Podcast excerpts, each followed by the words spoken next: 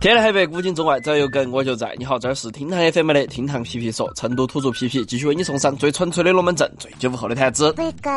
有一种过年焦虑啊，叫做今年该给父母送点啥子？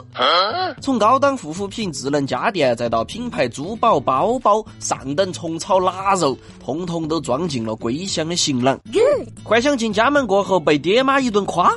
然而，历史的经验告诉我们，年轻人眼中的送礼佳品，最终只会收到爹妈回赠的一千条吐槽。Oh no！你的钱多到没得地方花了哇？这个也太难看了嘛，太贵了，不中用还不中看，赶紧给我退了，下次再敢乱买，脚给你打断。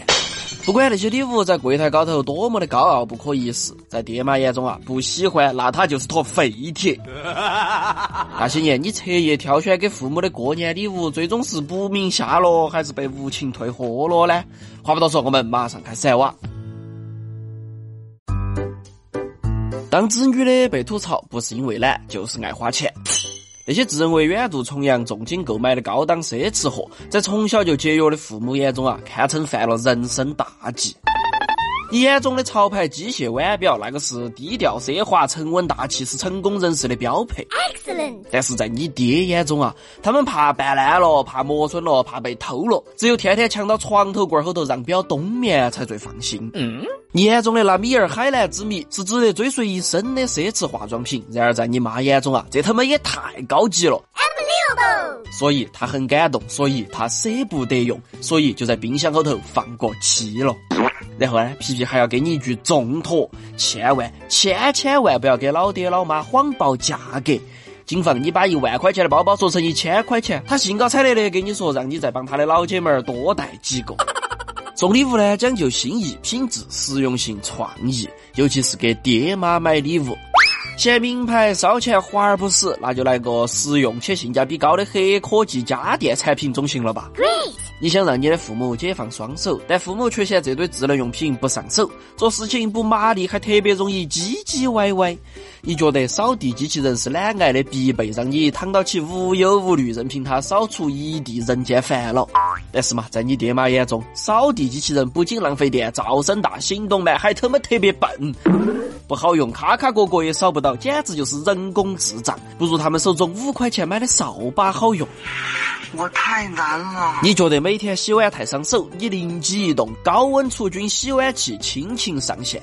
但是嘛，亲妈在一边稳准狠的补刀，洗碗两个小时，浪费水浪费电，能不能退了嘛？不能退，你挂到网上卖给别个算了。最不要买的就当属智能音响了，且不说爹妈操作连个 WiFi 蓝牙都要半天，一口川普喊了一百遍都喊不醒机器，就算好不容易把音响喊答应了，他们也不晓得能够听点啥子。总而言之啊，一千多块钱的智能音响对妈老汉儿来说，绝对不如用了十年的收音机。现代智能输给了七天无理由退货。那些用心淘到提升生活品质的礼物，没想到也会沦为礼物界食物链最底层。你买了高级按摩椅，你觉得是放松神器，足不出户就能享受全身理疗；家庭必备高级版的沙发，能够帮助老年人缓解腰部、颈部的疲劳。结果到了你爹妈那儿啊，这个东西就成了放置大衣、羽绒服、铺盖等冬日用品的黄金宝地。你又想整个跑步机回家，想到天气冷，空气也不好，就让爹妈在家后头锻炼一下。然而不出一个礼拜，皮皮保证跑步机就成了他们晾娃子堆箱子的合理空间。你别笑。哦，对了，还有那种自带按摩、冲浪功能的澡盆子和洗脚盆。刚买的时候，爹妈还觉得新奇，现在啊就已经成了算拖布的池子，很大，还挺实用的。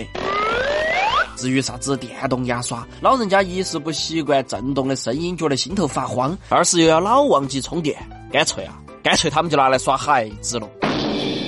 很多子女屡战屡败，干瘪了钱包过后，得出了累的教训。凡是自己买的东西，父母都会打差评。但实际上啊，父母呢又是典型的口嫌体正直，明明心头很高兴，但是呢表面要故作挑三拣四，偏要先扫你的兴，然后再暗戳戳的收下礼物。